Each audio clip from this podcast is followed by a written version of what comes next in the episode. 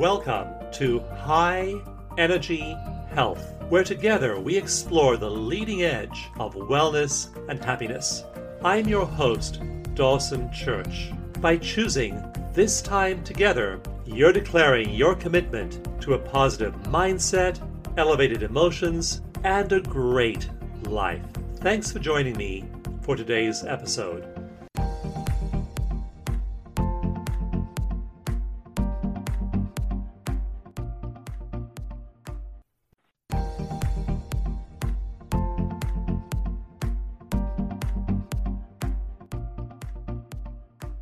Hello and welcome. I'm your host, Dawson Church, and I am so thrilled today just to be alive, just to be breathing, just to be here. You're here with me, I'm here with you, and just the gift of being is really powerful. I know in meditation this morning, I got up in the morning early, I drank my coffee, I sat there and looked at the little collection of inspiring objects I have on my altar, and I really reflected on the privilege of just taking a breath. Every breath we take is precious. And did you know that there are millions of people in the world for whom even taking a breath is a challenge? There are people with COPD who have trouble breathing. There are millions of people with breathing difficulties, and they can't do what you and I are doing right now easily, just taking a breath. And so we can be grateful for all the wonderful things in our lives for right livelihood, for our families, for our bodies. And yet, gratitude is as simple as just taking a breath. And I found myself feeling profoundly grateful for the privilege of breath today and for the privilege of being here. So I encourage you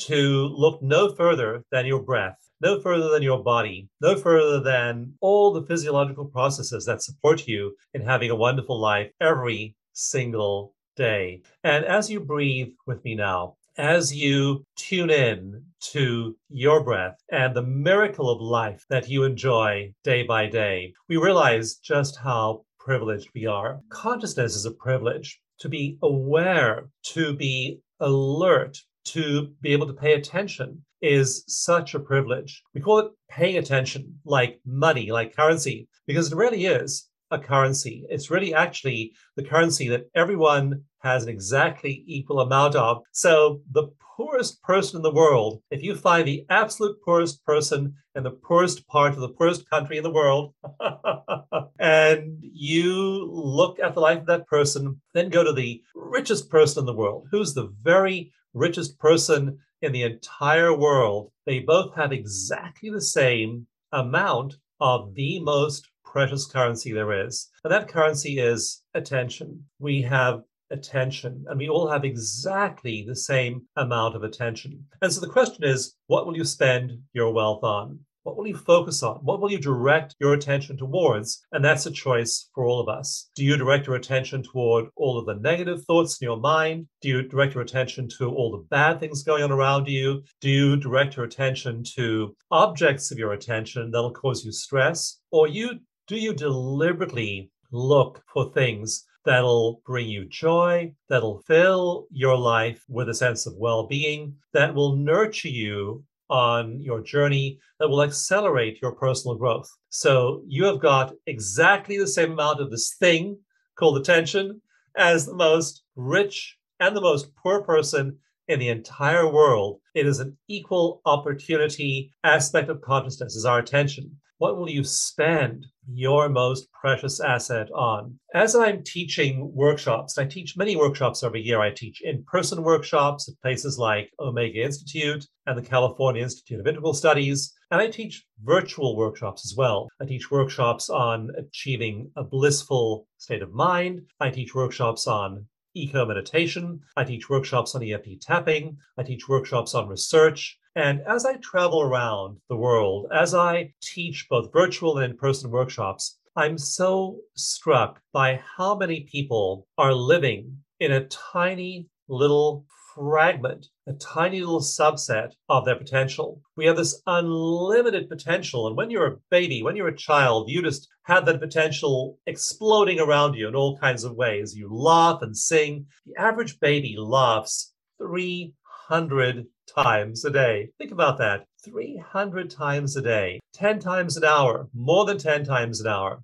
Babies are in love with the world and they're awed by the world they're in. Everything's new for them and they find a lot to laugh about. Then we start to shut down around the age of three, four, five. We're trying to do it right. We're watching these adults around us and we think that they know what they're doing. After all, they're enormous. They're twice as tall as we are. I am tall now, but I remember being a child looking up at these people way above me there and thinking, whoa, awesome human being. He or she must really have got life figured out. The average adult laughs 20 times a day. That means that somewhere around those ages, four, five, nine, 15, we shut down 93% of our laughter. Now, if you want a tragic statistic, a truly depressing statistic to laugh over, you have one there. The average baby laughs 300 times a day, and the average adult laughs 20 times a day. How often a day do you laugh? How often a day in, in, the day are you just looking around you and being grateful for whatever is outside there, inside of you, even as basic as your breath? How often during the day are you in that state of awe and gratitude? I know for me, I practice cultivating that every day. Why do I meditate in the morning? Why do I start my day off that way? Am I a particularly spiritual person? Am I a particularly unusual person? And the answer to both questions is no. I'm just a person who cares about nurturing myself, not a person who feels about feeling good. So I do that for me. It's the thing I can do for Dawson Church that most gives me equilibrium. Also, once you start to calm yourself down, once you start to inhabit the present moment, once you start to be in touch with your breath, once you're using your most precious currency of paying attention, paying attention to the moment, paying attention to the presence of your consciousness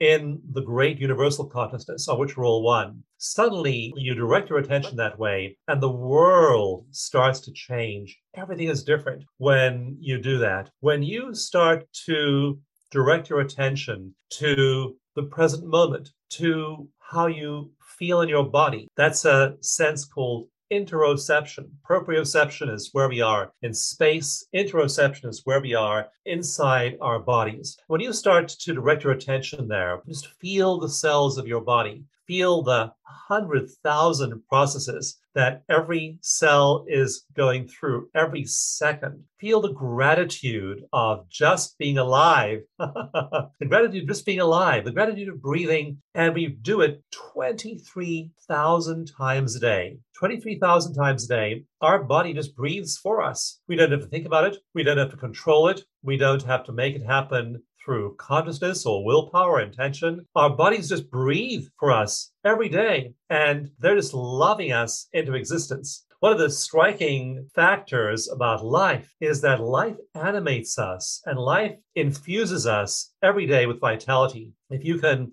do a little thought experiment with me now. So imagine going into a hospital and there's somebody there who's alive, but they're drawing their last breath. They draw their last breath and now they die. Now, a few moments later, they're lying on a slab in the mortuary and they have all the proteins, they have all the molecules, they have all the atoms, they have all the cells to support life. They have a head, they have a brain, they have neurons, they have muscles, they have skin, they have absolutely every single molecule, every single cell required to be alive. And they're only lacking one simple thing that's life itself. They have all the material wherewithal to be alive. They have all of the the anatomy to be alive and walking around, and they're not. They're dead because this mysterious thing called life has departed. So that's going to happen to you and to me. Sometimes I have people in my workshops, my live workshops, and their biggest fear is death. Because a lot of people, I'll say, hey, tell me, what's the biggest fear you have? Someone will say, I'm so afraid my child is going to die, or I'm so afraid my mother's going to die. And I said, I say to them things like, well, guess what? Your child is definitely going to die, and your mother is guaranteed to die. Not only that, I'm going to die, you're going to die, and every single person in this room is going to die.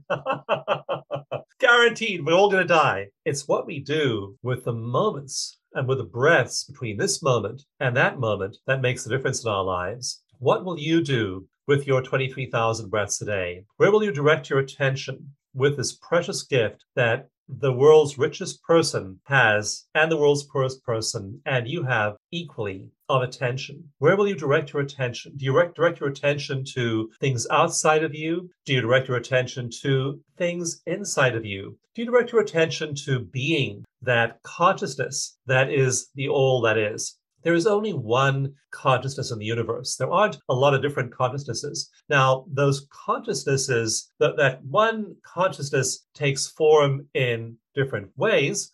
And so our consciousness as a human being is one form of consciousness, but we partake of that one single consciousness that is the fabric of the universe. There's so much interesting physics behind this. And there's physics showing that the world, that the that the universe is holographic. And by participating in that consciousness, which we can easily do with meditation, you then are able to be aware of and one with that consciousness. When we talk to monks and nuns and long term meditators, we hear them describing ecstatic states. They say things like, I closed my eyes, I settled myself down, got my body comfortable, regulated my breath, relaxed my muscles, and suddenly I was one with the all that is. One with the all that is. And when they're there, there's no I and there. There is only one, and that's consciousness. That's why this form of meditation and philosophy and practice is called non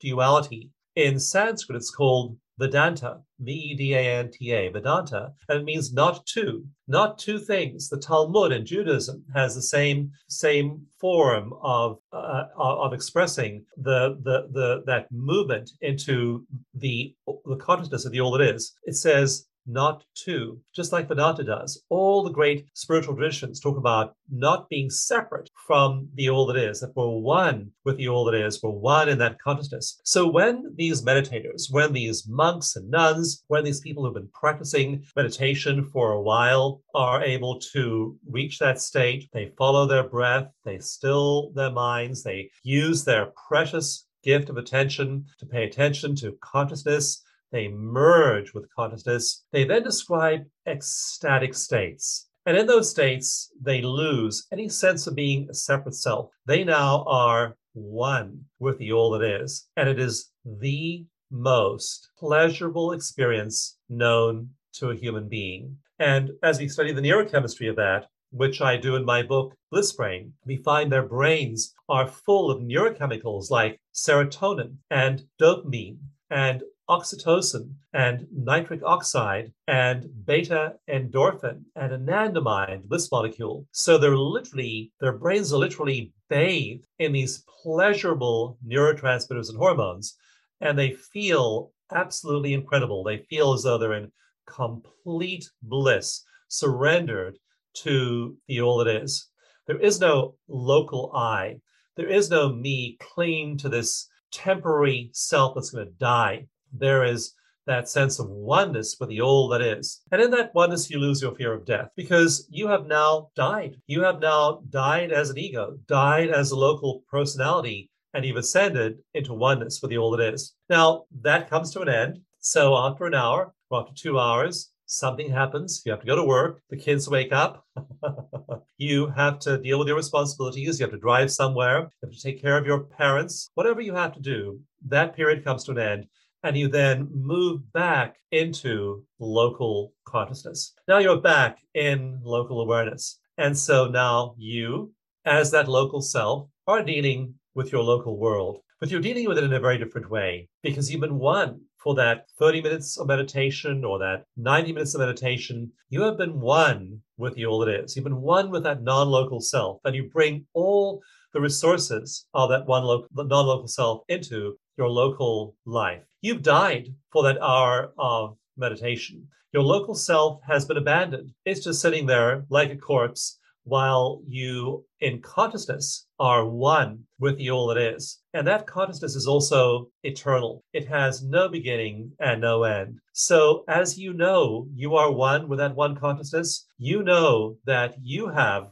no beginning and no end. So, what does that do to fear of death? There can be no fear of death of that kind of experience. And we find as we study these monks and nuns, as we study long term meditators, they're fearless. they have no fear of death whatsoever. They know their body's going to die, but every day meditation, they're spending 30 minutes or 60 minutes or 90 minutes dead. Their ego's dead. Their ego has been left behind for a while. That local self is quiet. It's not being inhabited by consciousness. Consciousness is one, and the local consciousness of that person, of you, has merged with non local consciousness. And so you know that when that body dies permanently, when you take your last breath and you're on that slab in that morgue, you're now the person who was in the hospital and took your last breath, and now you're the now you're the the the stiff on the morgue table, and you know that's just the passing away of something that has passed away for you many, many times, thousands of times during your life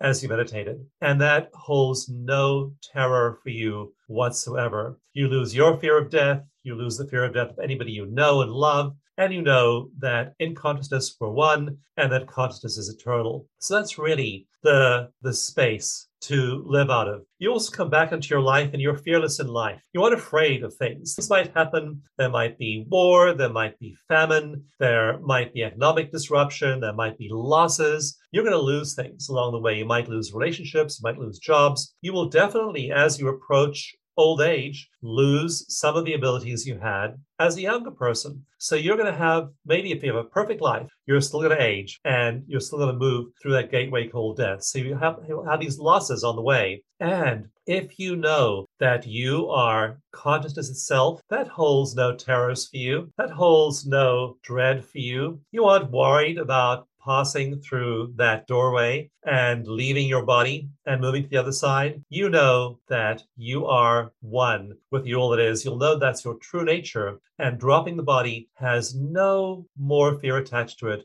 than going to sleep at night. So you we just we, we, we see as we do research on the states of these meditators, they approach life that way. And one other thing I'll mention is that when people come back into their bodies from non local, come back to local, when they're writing about the experience, and I've done a lot of research into this, I've written my books about this, I've done research published in peer reviewed journals about this, they come back and they describe that state of oneness as the real world. This local world over here seems like a pale shadow, like an illusion, and the world of non local reality seems like the real world. So, as you look at your life, imagine that as your possibility, moving into communion with non local every day, inhabiting that space, feeling all of the love and expansiveness in that one consciousness, losing your fear of death, and being in touch with what's more real than real. And it's as close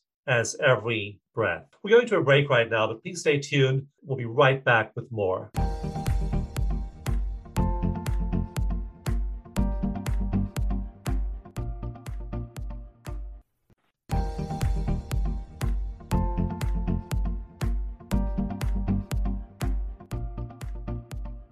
Hello and welcome back to High Energy Health. I'm your host, Dawson Church, and I'm so, so delighted to be sharing with you today about consciousness, wellness, and about moving to those elevated states. Before we return to that theme, I'm going to share with you something I'm doing right now, which I warmly invite you to join me in. It's free, it's called the 21 Day Tapping Challenge. And there are lots of impediments that stop us reaching those elevated states. And one of those is the internal obstacles we built up over the years in our minds, in our belief systems, in our worldviews. And so I have a really powerful program to help you shift that. And it's a series of meditations and seven minute audio programs. They're super easy to use. And right now, in fact, it's starting this week. We are doing a 21 day challenge to release that. It's called the 21 day tapping challenge because it uses EFT tapping to use acupressure to release all those impediments. And we focus over the 21 days on releasing any obstacles to your goals in the five primary areas of life that I find hold people back. And those primary areas are health. For many people, it's their health holding them back. It could be weight, it could be insomnia, it could be vitality, energy levels, but is health holding you back? Will focus on releasing those obstacles during the 21 day challenge. The second one is money. When I have people in my live workshops, it's the area of life they score lowest on their sense of, of belief in, and their sense of mastery in. Third one's love. Love relationships, love relationships in your work, love relationships in marriage and partnership, love relationships in parents and children, love relationships and community, relationships. People struggle with relationships. They often make people miserable. So, how can you release the obstacles to a great set of relationships that really nurture and support you? The fourth area we'll tap on is work. Your work, your career. If you're retired, then what, what you do with your days? If you aren't working yet, what you're doing by way of, of study, by way of preparation for work, all the things at work that might be obstacles. We'll work on releasing those. And finally, we'll tap away anything that gets in the way of you really having a rich and full life in the realm of spirituality. Do you tell me you don't have time to meditate? Do you, when you meditate, feel no sense of connection with you all it is?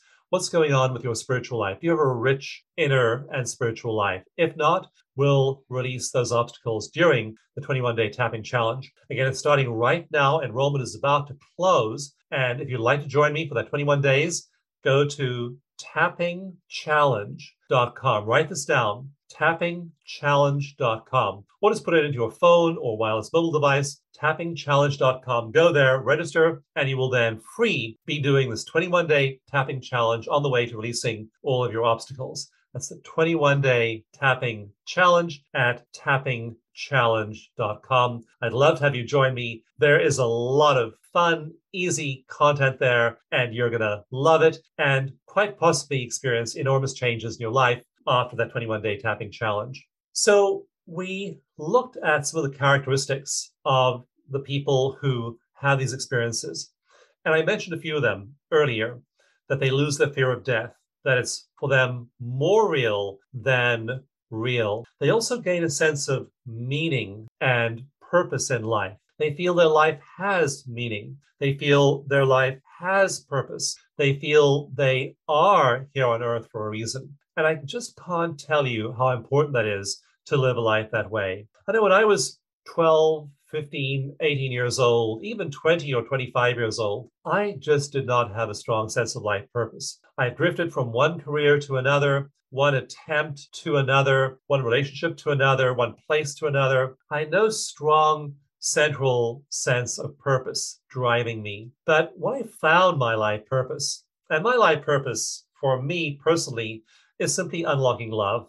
It's letting go of the obstacles to love and then unlocking the maximum possible amount of love in your life. Most people have a very small amount of love that they're content with in their life. I want people to welcome having huge, huge amounts of love in your life. And so I do things that facilitate people having that experience. I teach meditation so they can move into the loving space. I also teach EFT tapping, so people people can tap away the obstacles to, to them being in that space.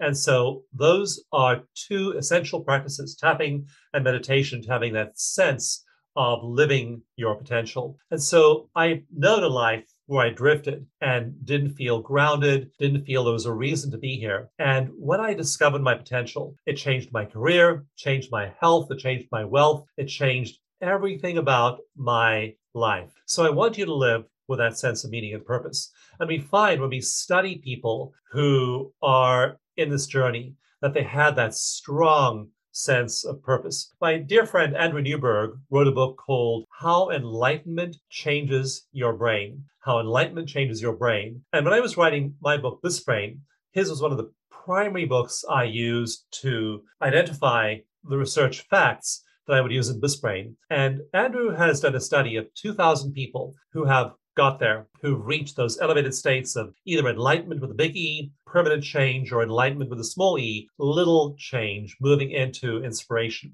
And he finds there are several characteristics of those people. And one of those characteristics is they feel that sense of meaning and purpose in their lives. So, do you feel that sense of meaning and purpose in your life? Do you wake up every morning knowing what your life purpose is? Do you know why you're here? Do you know who you really are? Do you know yourself be one with that consciousness of the all that is? Do you live a life in which that is your reality? Or, like I used to do for so many miserable years, do you just drift and not ask life's big questions? ask life's big questions. Because when you discover who you are, when you get the answer to life's big, big questions, you start to realize that you truly are one with the all that is, one with the universe, one with the field of all consciousness, and that field of consciousness is love. Please stay tuned. We'll be right back after a break.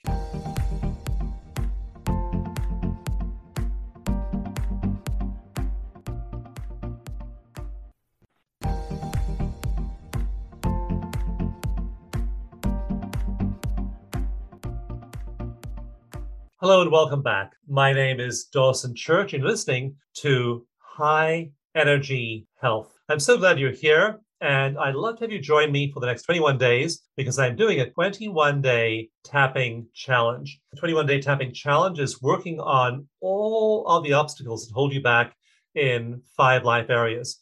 And those life areas are money, health, career, love, and spirituality. So, what is holding you back in any one of those areas? We're going to get together and we're going to do EFT tapping. We're going to release those obstacles and allow you to claim your full potential. And you can join me there free for the next 21 days at tappingchallenge.com. Tappingchallenge.com. The program lasts for 21 days. Each program within each day is only seven minutes long.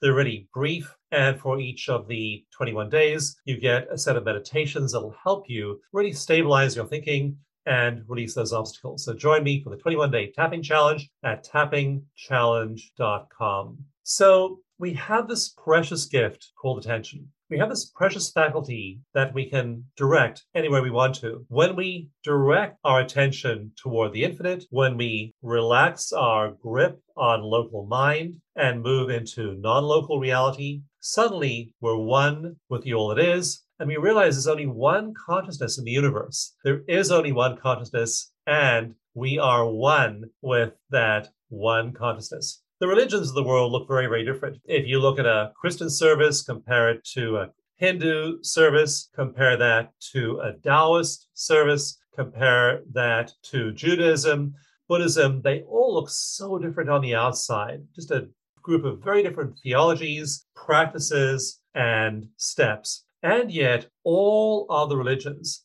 and the world's great philosophies have one thing in common. They were all born out of mystical experience, and they're all designed to bring us back to mystical experience. Mystical experience is not religion, it's not religious. It is simply that movement of our awareness into oneness with the all that is, into oneness with consciousness. So we're moving from our limited local selves into that one consciousness. And that is the pinnacle, the pinnacle of all the religions. Every religion began with one man or one woman having that unfiltered experience of the all that is, that unfiltered face to face, awareness to awareness encounter in consciousness and becoming one with all consciousness. And then they did things like Moses came down from Mount Sinai with the Ten Commandments, and Jesus, after 40 days in the wilderness, came back to be in his public ministry. Muhammad, after his night journey, in which he saw the seven levels of heaven,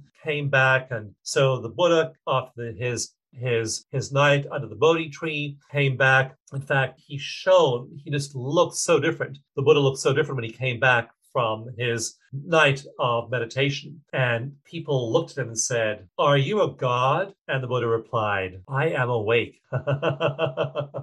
so all these people, Muhammad and Jesus and Rumi, they all came back from that peak experience. And that was their answer I'm awake. Now, what their followers did then was make a religion out of them. They said, well, he was wearing saffron robes and 108 prayer beads, so must be saffron robes, must be the crucifix, must be the rosary. his head was shaved. I mean, he just shaved his head because he didn't want to get fleas, but you know, his head was shaved, so now we're all going to have our head shaved. And so people picked up on all these trivia, all this window dressing around the, the, the mystical experience. They picked up on the time. Oh, it happened in a cave, so we must have to go to a cave to meditate. Oh, it happened in the desert, must be the desert. It happened during a meditation retreat, must be a meditation retreat, must be. So we then throw all this packaging on top of the mystical experience and, and try and capture it with all of the window dressing that surrounds it. But I can tell you from doing research, and I've done a lot of research using psychological screening, using MRIs, using EEGs. And you can see all of these in my book, Bliss Brain. I've got a, a whole, the whole lens of Bliss Brain is looking at meditation through the perspective of science. And I can tell you that it's none of the above. It's none of the trappings of religion that is going to get you there. It is that direct mystical experience and anyone can have it. People have had it through all centuries, all millennia, all cultures, all languages. Nobody has a corner on the mystical experience. All the religions began that way. There was this mm. inspired person, this inspired human being, and she or he, we hear more about the he's and the she's, but there are just as many she's than he's, if not more she's than he's. Everybody who had that experience came back, and then they had this burning passion to share it with other people. I want other people to awaken. Buddha said, I am awake. And Jesus said, Greater things than I do shall ye do. So they said, You get it too. It isn't just mine as Siddhartha. It isn't just mine as Muhammad or mine as Rumi or mine as Jesus or mine as Moses. It's yours too, and maybe even more. But we have such a tendency to personalize it, saying it's that person, it's that the one per- that special being it happened to, and we worship them. And we miss the whole point of what they were trying to say, which was that Go thou and do likewise. Go get as happy as I was. Go be one with the divine. Lose your fear of death. Be in the place more real than real. Find meaning and purpose and importance into your life. And love yourself enough to be in that state every single day through meditation, through acts of kindness, through charity, through awe, gratitude, all of these wonderful ways of being there and getting there. Just go do it. And so that is the pinnacle and the source of every religion. Religions are useful. They give you a roadmap, but they are not the destination. They're just the map. You can pick any map, you can pick no map. Go into the desert yourself and try direct experience. So the mystical experience is that commonality in all of these great ones, in all of these great experiences. And research shows that you too can enter into those spaces. If you'd like to use a meditation that I use every day to get there, it's called Eco Meditation. Just go to ecomeditation.com. That's just E-C-O, ecomeditation.com. You can download my free meditation there. We have a lot of research showing it gets most people to that pinnacle really fast. Most of them, the very first time they do it, because it's science based. So go to ecomeditation.com, download the free meditation and give it a try. See what it's like to move into those higher states. My name is Dawson Church. You're listening to High Energy Health. We'll be right back after a break.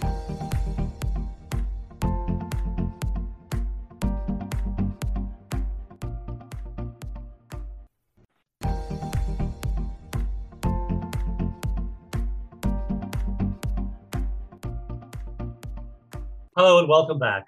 My name is Dawson Church. I'm so delighted that you are with me here. You're listening to High Energy Health, and each week on the show, we bring you information, wisdom, and practical tools you can use to uplevel your own health, your own well being, and your own happiness. I'll mention a few things here that are resources. Right now, I'm conducting a 21 day tapping challenge. It's free, and the intention is to tap away all the obstacles between you and your well being in five key life areas. To learn more and to sign up for the free tapping challenge, go to tappingchallenge.com. Tappingchallenge.com. For a free copy of my book, Bliss Brain, go to blissbrain.com. Also at Bliss Brain, you'll find eight free meditations, and these are powerful meditations to help you balance your energy and really have a sense of that life purpose. And then finally, if you want to download a free a copy of my eco meditation track. That's at ecomeditation.com, E-C-O meditation.com, ecomeditation.com. You can do that anytime, download that copy, have it available. We've shown in research that it's actually changing the structural anatomy of your brain. And for releasing obstacles right now, do the 21 day tapping challenge with me that is still enrolling today, but it actually closes tomorrow. In the book, how Enlightenment Changes Your Brain, Andrew Newberg lists these five characteristics of people who have these transcendent experiences. And again, he divides them into enlightenment with a big E, where you get changed forever. That's the Moses and the Rumi and the Master. And then there are little E experiences. We've all had those. Little, little, little, little E enlightenment is watching a sunset. And like last night, I took a walk at sunset and just watched the sun sinking below the horizon. And wow, it was so enchanting. And I was just and just completely absorbed in the spectacle for a while, giving it my full attention.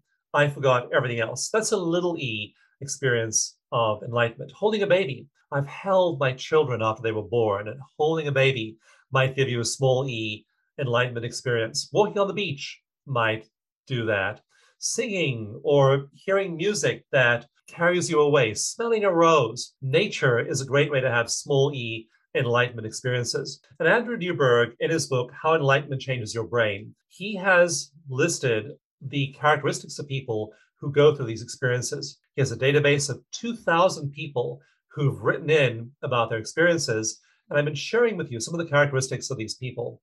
They have a sense of unity or connectedness with the all that is. They have a sense of meaning and purpose in their lives. They also have a sense of intensity in their lives. They are paying attention, and the experience itself is incredibly intense. This morning I was meditating, and as I sat there, I was literally shaking with intensity because it's orgasmic when you have all those wonderful neurochemicals. I talk about these in Bliss Brain, how serotonin, oxytocin, nitric oxide, anandamide, beta endorphin all flood the brain of the person doing eco meditation, and you feel absolutely wonderful. I literally was shaking in ecstasy as I did that. And the people who are having these small e enlightenment or big E enlightenment experiences, those are such intense experiences. They often shape your life. Andrew Newberg says that the brain that comes out of one of those experiences is not the same brain that went in. It can literally reorganize your brain to have one of those experiences one time. And so I'm catalyzing that now in lots of people. We've had hundreds of thousands of people download eco meditation. We've done MRI research showing that you do eco meditation for just a month and the anatomical structure of your brain changes. The suffering part of your brain dials down, the compassion part of your brain dials up. That's according to a study in the peer reviewed journal innovations in clinical neuroscience. So this isn't just me saying, I think you'll feel better. This is neuroscientists looking at people in MRIs and saying their brain anatomy has changed where they're feeling much, much, much better. So let's look at a, a couple of the other characteristics of these people having experiences. One is a sense of surrender. They have a sense of surrender. And you know what it's like when you're wanting control of your life. You're wanting to know what's going to happen in my life? What's going to happen next? How am I going to make a living? How will I pay the rent? How will I find the love of my life? How will I change jobs? How will I survive the recession? What about the next variant of coronavirus that comes along? Blah, blah, blah, blah, blah. Our minds give us an endless supply of this worry and fretting and stuff to worry about. Beyond surrendered, we're definitely we're always clinging for control in a world that's beyond our control. You have no control over the next variant. You have zero control over the economy. You have no control over wars that are raging in distant parts of the world. Don't even have control of the people around you. Are you married? You'll know you can't even control your spouse. Do you have kids? You'll know it's pretty hard to control your kids. You can't even control members of your own team at work. So your body does stuff like age, like get sick that you can't control. So all of these things are under, uh, out of our control, and we keep on trying to get them under our control and what happens to people having these experiences is they just surrender. You just surrender to the all that is. And that is key to serenity. That is key to having a peaceful life, inner peace in your heart, and a sense that all is well. You just sit there and you breathe. You pay attention to the breath, the very, very first thing you do. And as you do that, you have the sense of serenity in surrender. You are surrendered to what is. You love what is. sometimes really bad things happen. I know in my life, some pretty spectacularly bad things have happened. I lost a child at a very young age, and I wrote a book about that many, many years ago. And it was very hard to lose a child. So I had a big loss there. I, at one point in my life, had a terrible business disaster, and that was miserable to live through. But I, you know, li- lived through that one. I got divorced at one point, and that was really horribly difficult for me, uh, just a miserable experience. And so we all have the stuff that goes on in our lives. What's happened for you that challenges you? We don't have control. And yet, when you have that sense of inner peace, whatever happens outside of you, you have this characteristic called resilience. You don't just have a resilient mind and a resilient mindset, you have a resilient brain. In my book, Bliss Brain, I talk about post traumatic growth in chapter seven of Bliss Brain. And two thirds of people who go through traumas actually grow as a result of them. That's post traumatic growth. One third of people collapse and they go into post traumatic stress. But two thirds of people learn to cope. They're strong, they're resilient, and you want to be one of those people. And that sense of surrender is key. Once you're one with the all that is, once you've lost your fear of aging and death and loss, you know that all is well at some very deep place in your heart. Does that mean you become indifferent to the suffering of other people? Absolutely not. Absolutely not. You feel the suffering of other people and you maintain your inner peace. I do things to help the suffering of other people. I do major initiatives. If you look at my research, I've done enormous humanitarian things over the years, decades of them to help people who are suffering. So you're an activist to alleviate the suffering of others, but you maintain your own sense of inner peace. And you can do far more to alleviate suffering of other people if you yourself are in that space of calm and peace and love inside. So I invite you to meditate, to tap, to release your limitations, and to be the person you are meant to be. We all have this wiring in our brains. We all have these circuits that can make us happy, make us joyful. We can use our attention circuit to pay attention. We can use our compassion circuit to love and be in gratitude, we can control our self absorption and remove and release our suffering. We can do all these things to support ourselves. It just takes you moving to that space of intention and living your life from that place. Thank you, and it's been such a privilege to share with you today. Till next time, I'm Dawson Church. Until we connect again, be healthy, be happy, and love yourself to the max. Thank you.